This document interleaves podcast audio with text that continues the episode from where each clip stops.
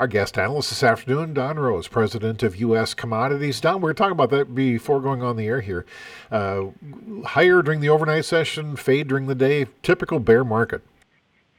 Yeah, you know it really is, Randy. It's one of these markets when these trends are down and sell signals, like we've been on for a month now, is uh, anytime you see a higher push up, you certainly have to be careful uh, thinking uh, about a place to buy it. So it's a market that is trying to search for a value, and it seems like it, it's a market that uh, one thing after another bear uh, side comes out. And this time uh, on Friday here, uh, option expiration.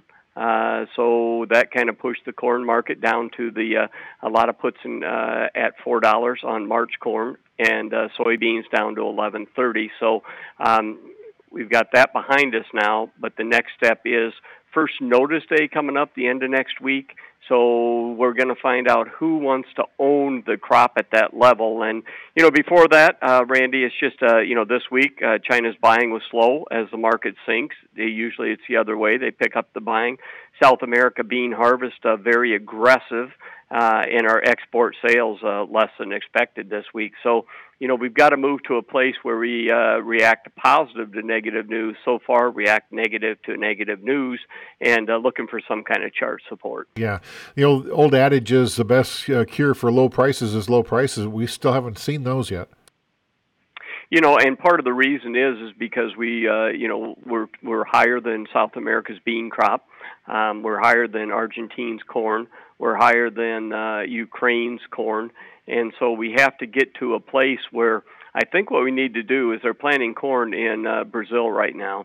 Um, corn down there is about 265. So if you think about it with their yields, they're getting about 250, uh, 250 dollars an acre gross. So um, the signal is not to plant the corn. Let it uh, just take the uh, bean uh, yield that you got and go on with it, rather than take a loss. So, some of those type of things, weather issues, maybe the crop's not as big on soybeans in Brazil. Um, I think we're you know we're searching for uh, for bullish straws out here, and uh, one of them will pop up here sometime. Uh, we haven't talked about North America growing season straight ahead of us here, but first we have to get by first notice day next week. How about livestock? What happened there? Well, while we're talking a bear market on the grain market, it's the best of all worlds for the uh, livestock people. Uh, bull market in cattle continues. Um, you know, the it's it's the uh, numbers are just not going to be there going forward here for the next year, uh, year and a half, maybe two. So it's not that. It's uh, you know the Packers chasing the cattle.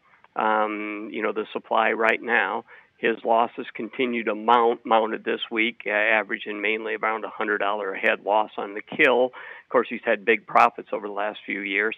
Um, so I think it truly on the cattle is uh, how high is high, not necessarily in the futures of the cash, but at the consumer level. So we'll see if he uh, uh, steps in and uh, keeps buying or slows down. Hog market, Randy, has been in that big slashing bear market, worst bear market since 80, 98, 99. Um, a lot of liquidation went on. It feels like uh, demand's picked up, exports picked up, and the numbers as we go forward hopefully come down a bit. So, uh, hog market much better, following the cattle to the upside. Anything else we need to be aware of or talking about? Well, I think when you're looking these markets back to the grain market, I think you're uh, searching for if anything can happen with a uh, geopolitical issue. Uh, if we start talking uh, the the crop size of both in South America and North America going forward, so um, look for chart support someplace here. U.S. Commodities President Don Rose.